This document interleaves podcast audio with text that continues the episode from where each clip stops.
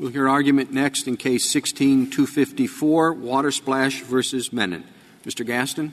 Thank you, Mr. Chief Justice, and may it please the Court. At issue in this case is whether the Hague Service Convention permits service of process by mail if the state of destination does not object. Our position is that such mail service is allowed, and it's a three part argument. First, purely textual evidence of meaning shows that this reading of the treaty is at least reasonable. Second, some additional considerations, namely this court's decision in Schlunk, as well as the history of events leading up to the treaty, further confirm that this is a reasonable reading of Article 10A. Counselor, your adversary um, basically starts from the proposition that um, this text is unambiguous. Yes. Do you agree with that proposition?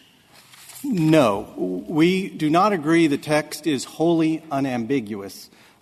we believe the text begins as very ambiguous, looking at Article 10A, B, and C, where A uses the word send, B and C use the word affect service, and instantly, just looking at that small area, one says, well, wait, what does send mean here? Does it mean send to serve, send for non service, send for both purposes? Is it the same or different than to effect serve? And we have a presumption that has been used in the statutory context that different words are usually going to mean different things.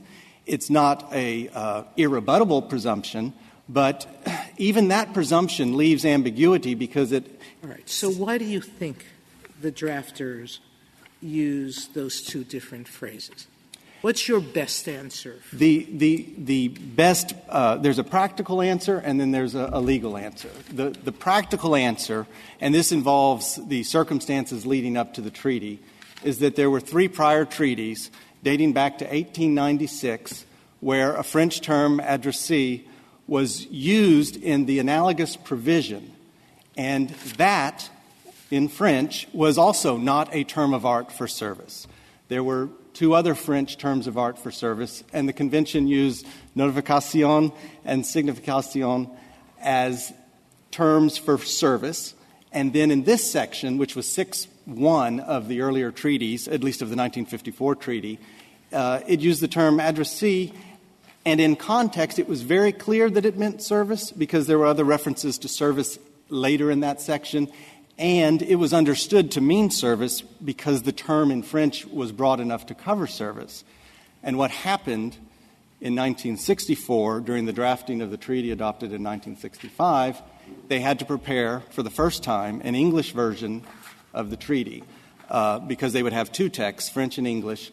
And as a practical matter, what they did is they took that language and simplified the article to which it would be part of and it lost some of its context. Is it, fair to say that your first argument, you were talking about the first argument text, but then you seemed to me that you went a little bit beyond the text, is one of your arguments that maybe send is ambiguous when you look at A, but when you look at B and C, you know why they use the word send, and so it's not ambiguous any, even though it's ambiguous, uh, the much better interpretation is your interpretation, just by looking at A, B, and C. Is that your argument? Is that your first argument? No, the first argument is that all there there is quite a bit of textual evidence beyond A, B, and C that suggests send in Article 10A means serve. Right. Uh, despite a presumption that different words usually mean different things. And, and that first happens as you draw outward from A, B, and C to Article 10 as a whole, which has a right of objection by a state of destination so states that are party to the treaty can object to Article 10A or 10B or 10C. And if 10A means send for non service purposes, it's basically saying, okay, you can send these judicial documents for unofficial, non legal, uh, non binding purposes, unless the state of destination objects. There's a, a body of law uh, a body of international law regarding the way in which treaties should be interpreted. And there's certain rules about the interpretation of treaties. But treaties are also the law of the United States. So uh, the, the question that you started out answering is a rule for interpreting laws of the United States. So, what do we do in a situation where there might be a conflict between these two bodies of interpretive standards? And, and I think, luckily, this case I don't think brings up the conflict because the only way you remove the ambiguity in a, in a way against petitioner's position is to take a, canon that words usually mean different things and make it irrebuttable. And that's, that's not the law under, under federal law. This court has, has not applied that canon in some situations. And here you, you get to a, greater meaning by, and if I could uh, carry out the answer to the, the state of destination objecting, it would be very odd to put in a treaty about service some provision that to allow states to object to the use of their mails for unofficial purposes.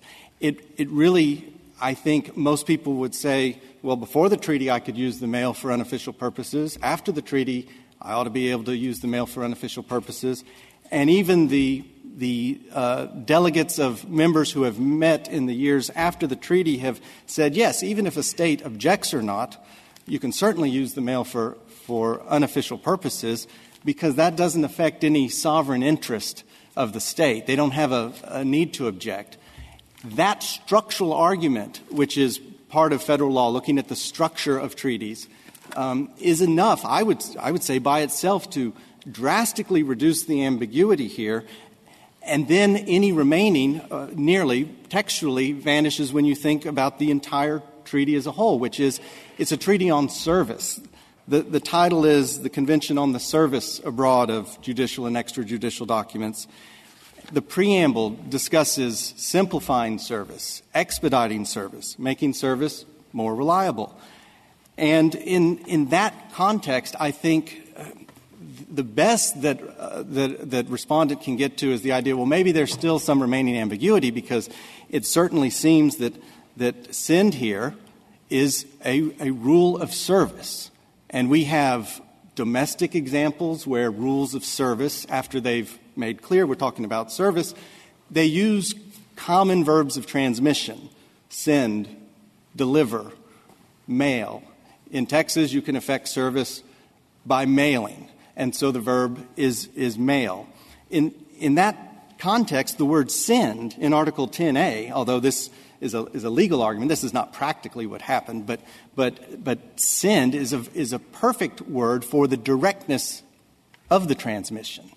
Every other transmission in the treaty requires some sort of intermediary, whether it's a central authority, a consulate, or a diplomatic individual or channel or a judicial officer in, in the state of destination. When you're talking about sending through the mail, serving documents, you send them. And it's the only case where you can directly effectuate service.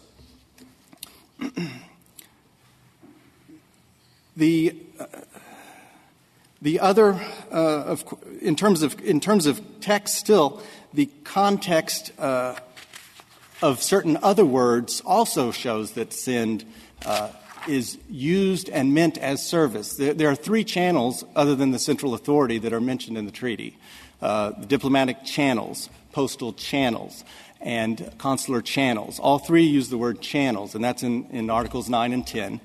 And then later in Article 11, it talks about channels of transmission. And then later in Article 21, it speaks of more generally, methods of transmission. And I think these are also contextual evidence that all the channels that have been discussed are service channels. And then finally, um, the, if, if there is any ambiguity remaining, the extrinsic evidence that this court has said we can consider, at least absent wholly unambiguous text, is overwhelmingly in support of the idea that, in fact, at the time of drafting, the uh, the drafters and the, those who adopted it at that uh, convention intended to allow service by mail. There and have been a number of countries that have uh, said, we don't want you to use mail. They have taken that option. Yes. I have counted, um, actually, of the 71 countries who have either acceded or ratified uh, the, the treaty, nearly half, 30, have expressed their objection to, to mail uh, by lodging a declaration with the government of the Netherlands.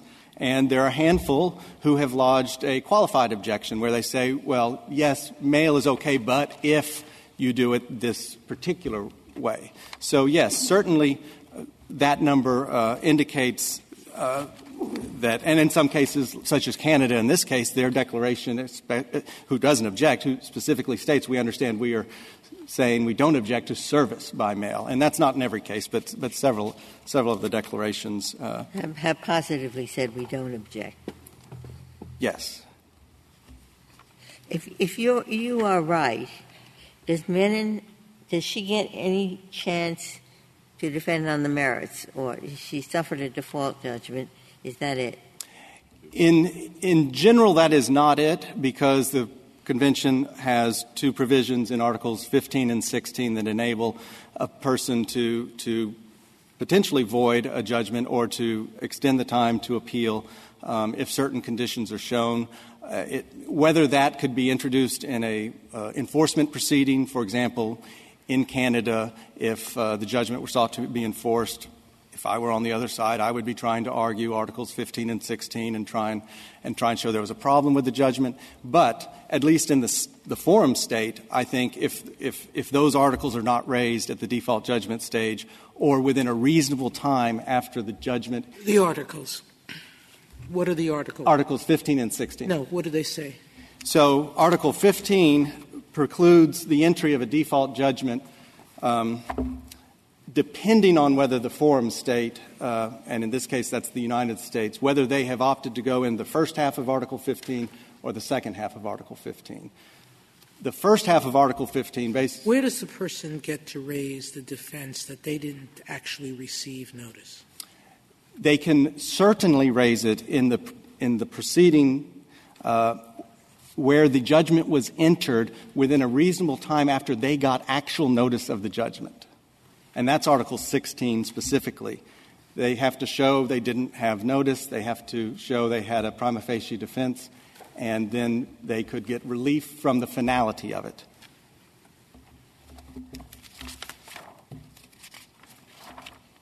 And if the court has no further questions, I would reserve the remainder of my time.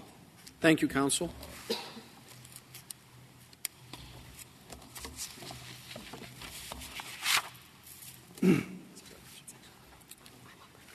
Oh, I'm sorry. Oh, Apologize. I didn't think you were Miss Goldenberg. Ms. Goldenberg. Mr. Chief Justice, and may it please the Court. Article 10A of the Hague Service Convention permits service through postal channels on persons abroad if the law of the forum state, that's the state where the case is pending, authorizes such service, and if the receiving state where the mail will be delivered hasn't objected to Article 10A. And I'd like to start with this permit authorized framework because I think there's been a lot of confusion in the lower courts on this subject. Uh, the question presented here is perhaps phrasal inartfully in terms of authorization, and it would be really helpful if this court would clarify this point. Article 10A says that provided the state of destination does not object, the present convention shall not interfere with the freedom to send judicial documents by postal channels to persons abroad. So it is not interfering with freedom. It is, it's not the same thing as providing an affirmative authorization for service by mail. That affirmative authorization has to be found elsewhere, and the place where you find it is in the law of the forum state. So, for instance, in our federal system, if you look at Rule 4 of the Rules of Civil Procedure, there is a subsection of Rule 4 that says where an international agreement permits but does not authorize service on persons abroad, here are a bunch of things you can do. And some of those options include service by mail using registered mail by, sent by the clerk of the court, service by mail if the district court judge in the particular case directs it, and so on. So that's where you get the authorization. You have, the form state has to authorize this service by mail on a person abroad. At the other end of the process, you have to see whether the receiving state has objected to service by mail. And as my friend indicated, nearly half of the countries that have acceded to or ratified this treaty have indeed objected to service by mail. Some of them have given a sort of conditional objection that they'll only accept service by mail if it's done in a certain way. Did they make a distinction, any of them, between the initiating document, the complaint, as uh, distinguished from documents later on in the litigation? None of them do, no. None of the, the, statements that countries have made when they've stated whether they object to Article 10A or not simply state either we object to service by mail or we don't. Some of them don't actually use the word service. Many of them do, more than, more than half of them do. Some states that have not objected have also used the word service when they've made that statement. So I think that is an indication one of many indications that other contracting parties to this convention, like the United States itself, understand that Article 10A is about service and not simply about some kind of informational mailing. Um, so, uh, as I said before, we think it would be helpful if the court would clarify the, permit, authorize, object framework. The Court of Appeals decision that we think best captures this is the Brockmeyer decision from the Ninth Circuit, which lays this out correctly and also has a very helpful discussion of how Rule 4 interacts with the treaty. Beyond that, uh, as my friend said, there are a lot of textual indications here that this is a convention that is about service. Just to highlight one that he didn't touch on, there's a structural argument, which is that uh, Articles 8, 9, 10b, 10c, 11 are all about alternative channels for service. And it would be very odd for this convention to suddenly jump to something that wasn't about service in Article 10a and then jump back again to service in 10b, 10c, and 11. Why do you think they used a different word? I think my friend correctly gave the reasons, which is there is a historical reason and a practical reason. The historical reason is that I think they simply carried over the French word adressé from the 1954 Civil Procedure Convention that replaced uh, that this convention replaced as to states that were parties to both. Adressé had been understood by everyone, and it was clear in context to capture service. And so I think if you actually compare the language of the 1954 treaty and the language of Article 10A in French, they're virtually identical. It was just that the drafters carried it over, and that that's the way that people understood it. On a practical level, I do think uh, that send is just a very natural way to refer to putting something in the mail. Uh, and so it makes sense to use that verb there uh, rather than a different verb, um, especially when you're talking about a situation in which the service can go directly from one party to another. We think that contrary interpretations really don't work here, but at the very least, there's ambiguity in this treaty. And at that point, this court's decisions are clear. You turn to extrinsic sources of information. Here, each and every extrinsic source points strongly in the direction of the interpretation we're espousing. You have the, the history, and that is the draft convention and the contemporaneous understanding of people who were there when it was drafted. You have the consistent interpretation of the executive, which is entitled to great weight and here has been completely consistent from the beginning till now. You have the consistent interpretation of other contracting parties, which this court has said are entitled to considerable weight. And you also have an expert consensus among scholars and so on. So affirming the court below would take us out of step with the rest of the world. 70 other countries are parties to this treaty, uh, treaty. And it could be an irritant if they think that we're not living up to our obligations. It also would make service more difficult for U.S. plaintiffs who are looking to serve defendants who are abroad. It would take away from them the ability to use the mails in situations where they might be trying to serve someone in a country where the central authority is slow or expensive. And so, for all those reasons, we think that the court should reverse uh, the judgment below if the court has no further questions. Thank you, counsel. Mr. Hoopman. Mr. Chief Justice, and may it please the court. Uh, before I get into, th- into the thrust of my argument, I'd like to address a couple questions that came up here. Uh, why is, was a different word used? Okay, the lead scholar on this, um, which is cited to in, in both the, the, Solicitor General's brief and my, my opponent's brief, uh, um, Bruno Ristau. He, he's the acknowledged expert in this whole area of, of extrajudicial service. In his two volume treatise, he says, he goes through all this talk, all this analysis about all these different cases that on this very issue. And then in, this, in, the, in some, he says it's a mistake. It was a, I call it I call this case uh, uh, the case of Bartleby the Scrivener because it turns on this this mistake that the lead scholar says that is out there. And so, um, if if you look at the the obvious section of the treaty on page uh, 8 of the joint appendix. Under the mistake. I, think that leading scholar, uh, maybe I'm wrong, but I thought I read it, thought that it, that it may have been a Scrivener's mistake, but the intent was clearly to affect service. By he clearly comes down on, on, their side of the camp. That, that's Undoubtedly. So this leading scholar calls it a misuse of words, but that the intent was clear in con- for all the reasons everyone else is giving. Exactly. And it also uses a similar analysis that the dissenting opinion in the Texas Court of Appeals uh, said. Basically, you look at all this other things out there beyond the text uh, to, to come so up with. So, why is this clear? Your, your adversary says, isn't the lack of clarity inherent in the question, what do they mean by sin? They don't define sin. They don't define service.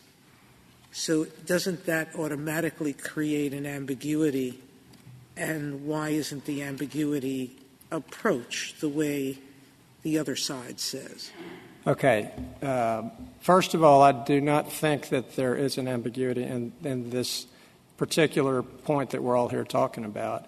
And I, and I say that for the reasons that were cited basically in the Fifth Circuit opinion. But, but whereas if you take the words uh, to affect service, or actually affect service of, and substitute those uh, for send, then, then it is crystal clear for them.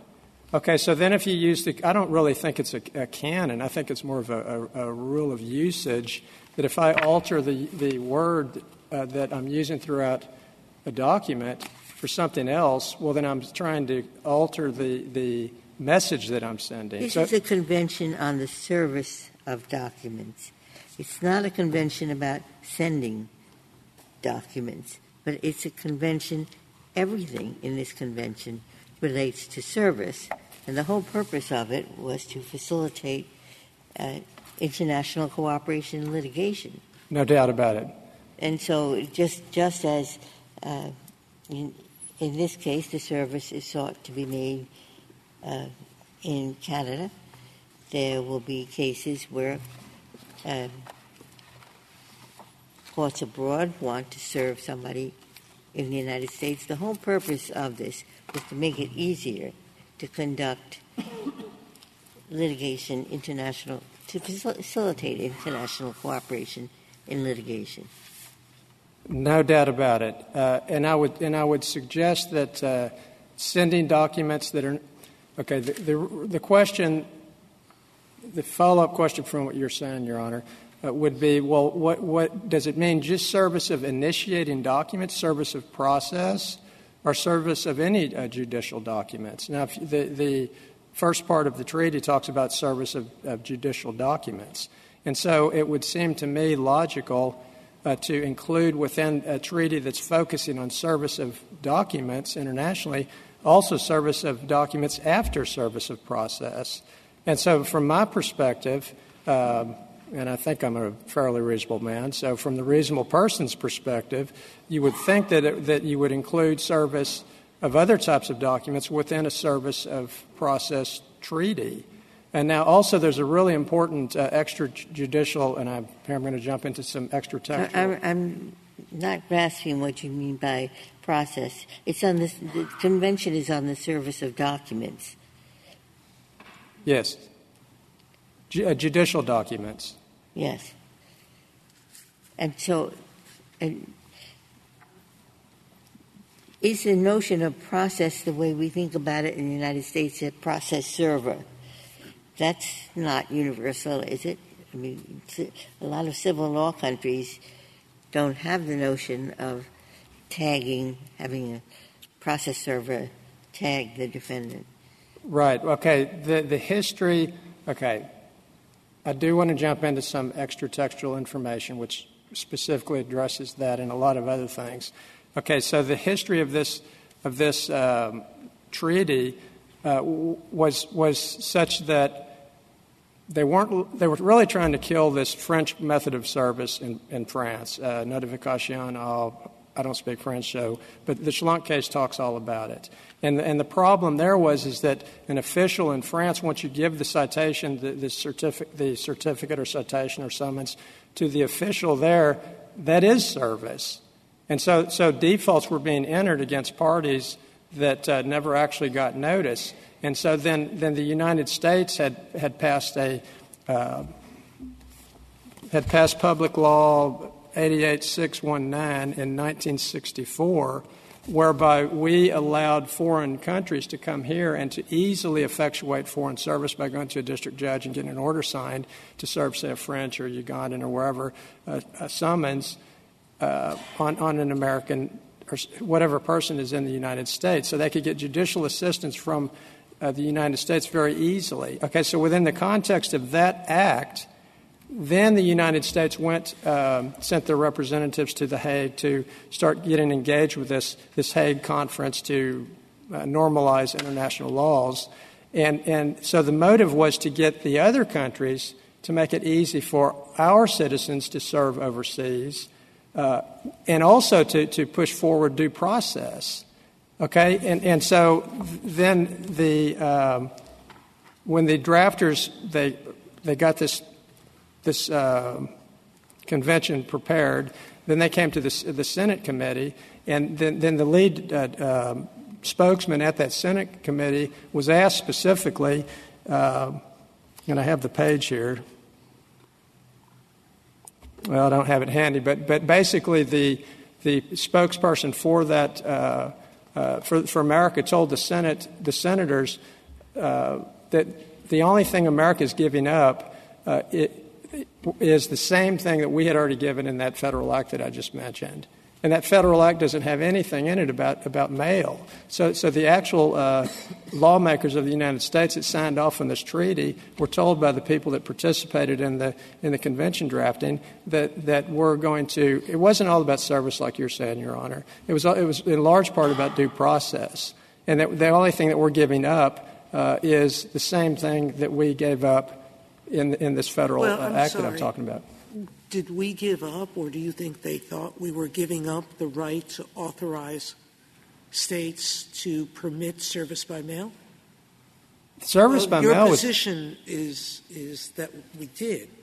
That in the treaty we intended, by signing the treaty, to give up the power of states to authorize the service by mail.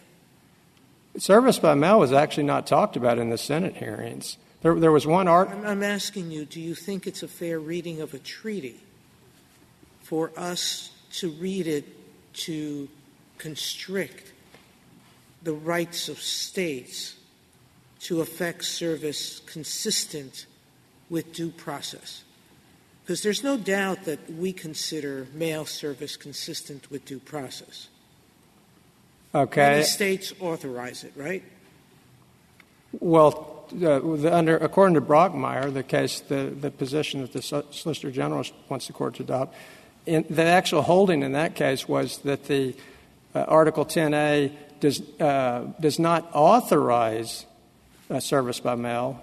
It permits it. All right. Meaning but you got to look at the local law. I accept that. But many states permit service by mail, correct? Well, Texas doesn't, according to the majority opinion in this case, because all four of my points were sustained in the, in the, in the lower court. And one of those points was specifically whether or not Texas authorizes uh, service by mail. So if you were but to. T- take Rule, Rule 4E of the Federal Rules of Civil Procedure, it authorizes service as in the courts of the state where the district court is located. And I think Justice Sotomayor is referring to that some states, not Texas, but some states, do authorize service of the summons and complaint by mail. I'm sure some states somewhere do. They, they could theoretically. Let's put it that way. And so then you then you then you're with uh, up to the question of, okay, let me let me put it this way. In Brockmeyer, the court said that that the, the treaty does not authorize it. But Rule 4F of the Federal Rules of Civil Procedure allows it in some circumstances, namely when the clerk sends it. So the clerk can mail the, the process, but the party can't. And therefore, I win in my case.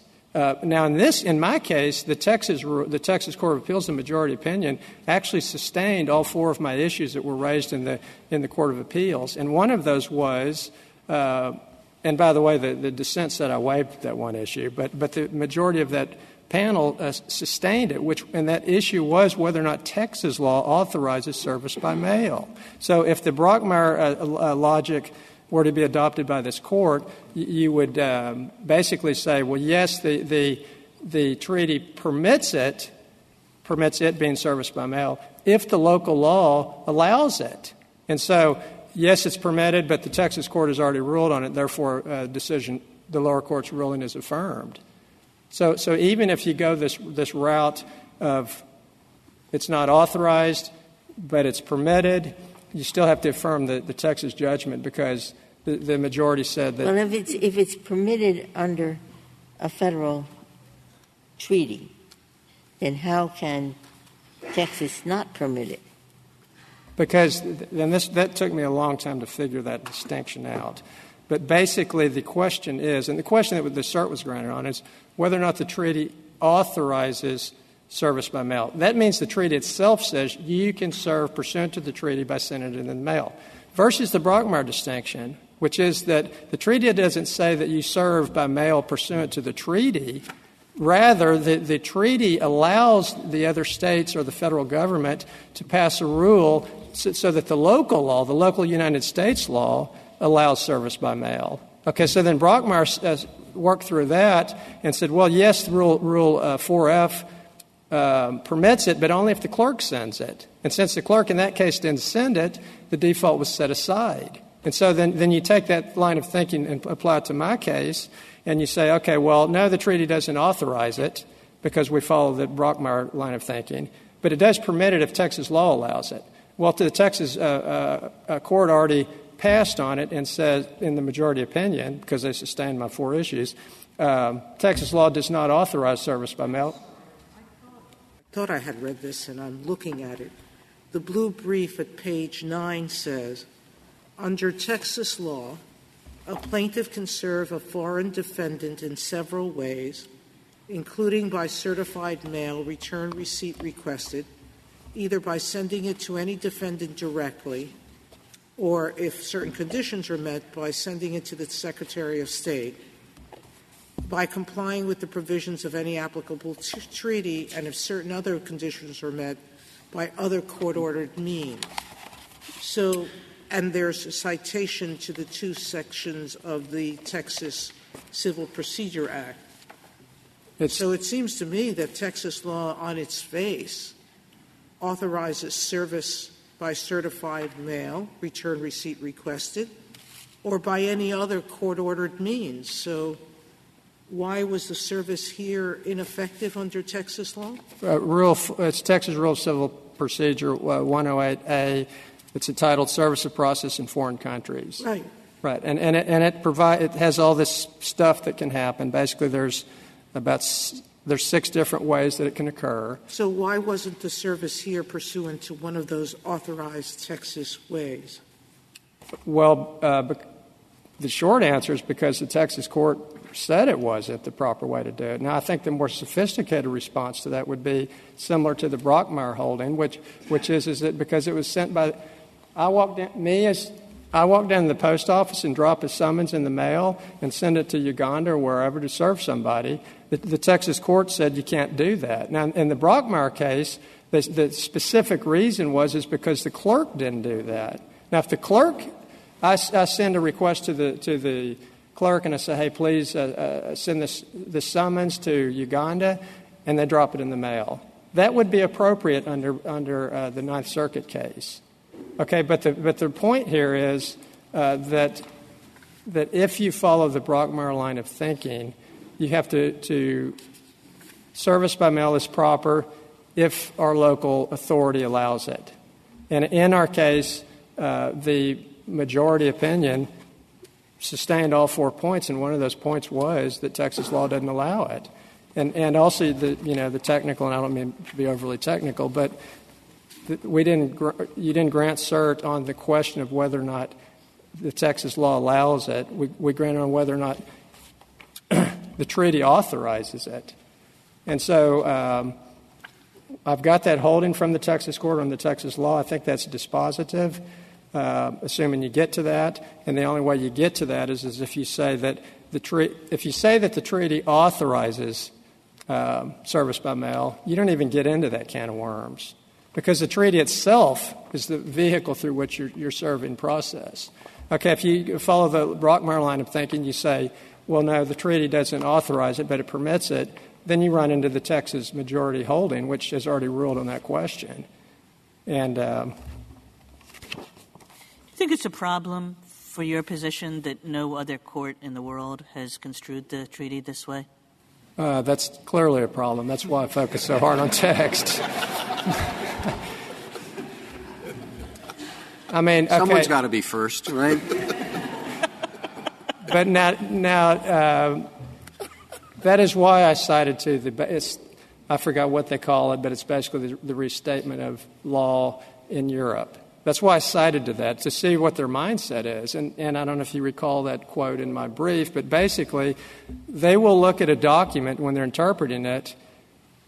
If it says X, but, but everyone's intent was Y, they go with Y. And that, that just runs train, a steam train roller over our separation of powers. Uh, well, this goes back to Justice Alito's question. I mean, is that is that your answer to it? That it's just they're all construing this because they use a completely different interpretive stance than we do? No doubt about it. It's a whole different mindset. They're, they're looking at the, the subjectivity of what everybody wanted. And here, uh, because of our separation of powers, who's the lawmaker? That's why I go off into Erie and all that other really interesting stuff. And I think it's actually crucial here. I mean, one question, I suppose, might be whether that is, in fact, producing the disparity in, uh, in judgments. But even suppose you're right that it is. I mean, these are treaties. So the idea that you know, we would be consistently interpreting a treaty differently from the entire rest of the world would seem to create problems for our treaty making powers, for our uh, uh, uh, our ability to conform with what our treaty partners expect. I mean, it would be, uh, it, it, be sort of a problem for international relations, wouldn't it? If we're like, well, we just interpret everything that we write differently from the way everybody else in the world does. Clearly, we've got to be respectful to our foreign uh, friends. Clearly, we don't want to be come across as you know arrogant. Uh, uh, what we say, so therefore, sort of thinking. Um, okay, we do have also to, to respect the Constitution. Who who passes these laws? The lawmakers. But you, you are taking a statement from a.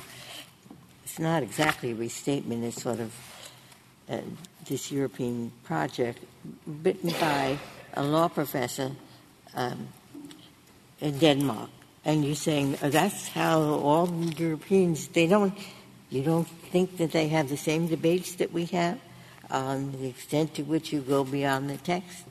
You think they all agree about the way you interpret uh, uh, legislative text, and it's all that what Lando said is that's true generally. I think you find that they have the same debates that we do.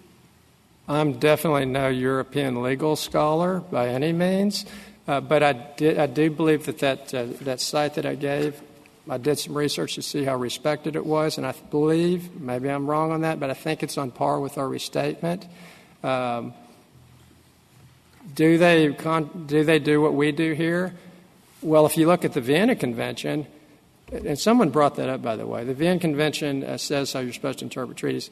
They actually do the opposite of that, that quote that, that, you're, that I gave you and now you're giving back to me. And they, they focus hard on text, just like I'm urging the court to do under our separation of powers doctrine. So I surmise that, that uh, a fair amount of them do look at that, that section, but then a whole lot of them others also surely look at the Vienna Convention because they're the ones that most of the European countries, if not all of them, have actually signed off on it, and the United States has not.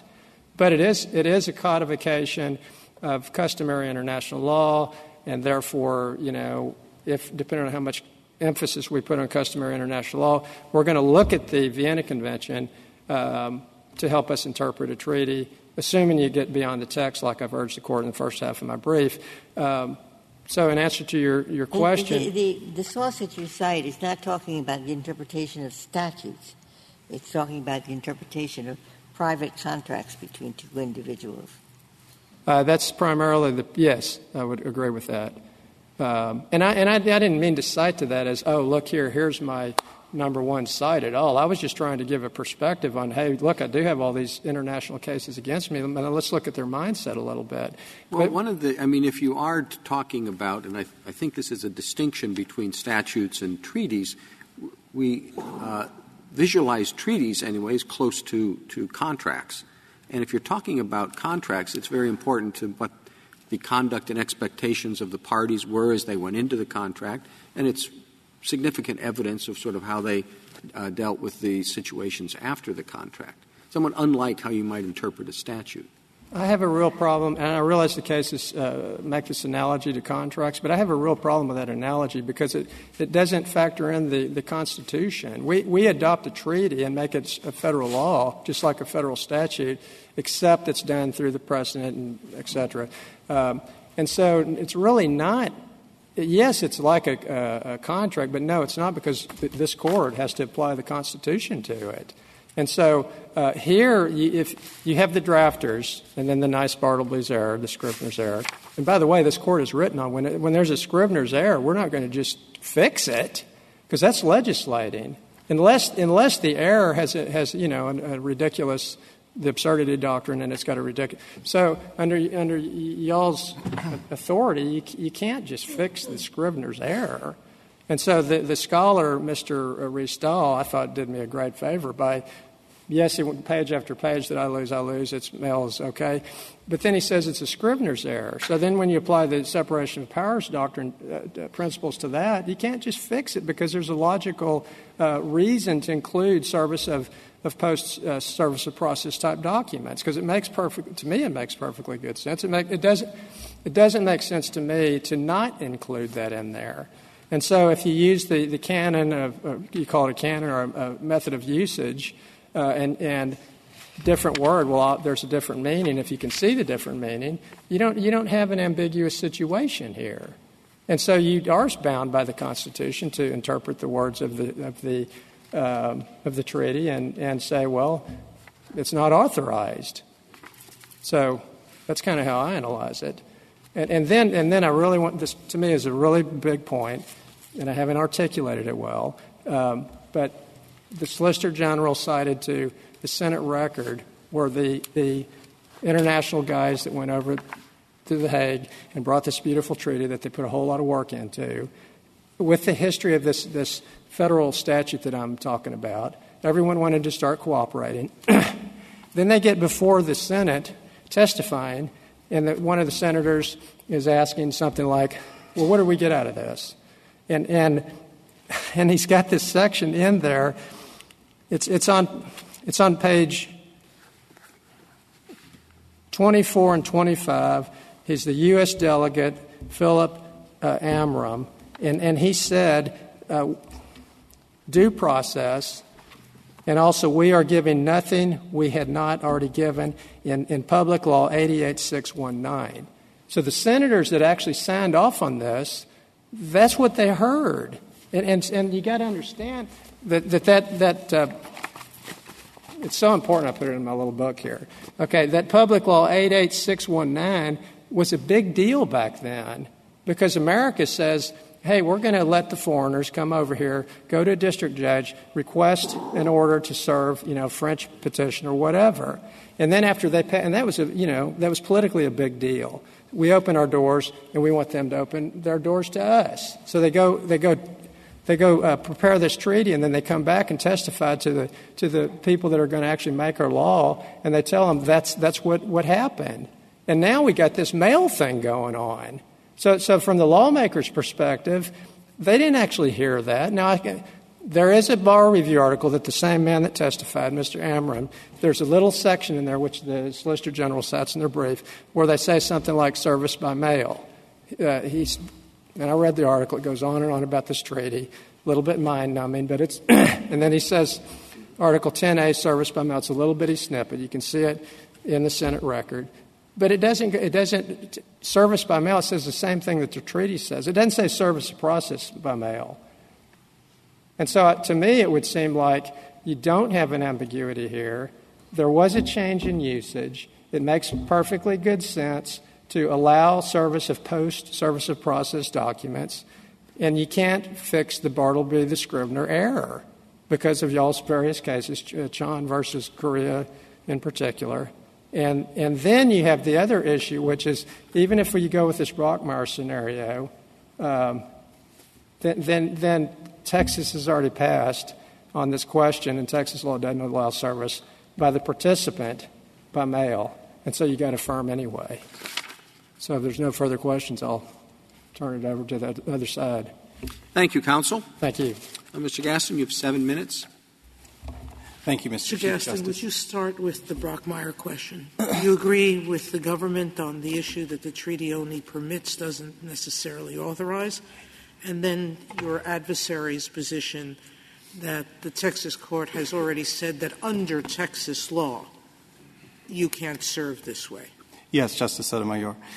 We, uh, petitioner agrees with the United States position, and it points out actually an ambiguity in the word authorize, which is the question presented that, that that ambiguity is, my responsibility, uh, because authorized can mean empower or it can mean permit. And in this situation, permit is what the Brockmeyer case reads it as. It's what the United States suggests is correct. And we, we think that is correct because of the ambiguity in the statute of what the freedom to do things means. And, and I would also alert the court to some more specific uh, discussion of that. The Permanent Bureau of the Hague uh, Conference puts out a handbook every so many years, and the 2016 edition which is the fourth edition, at paragraph 257, discusses uh, some extrinsic evidence from the 1964 Special Commission discussions during the drafting, uh, making it clear that it was a two part test. If the state doesn't object, state of destination, you have to look at the law of the forum and see if it affirmatively authorizes it. Moving then to the, uh, to the contention that the Court of Appeals here has already ruled that service by mail wasn't allowed under Texas law.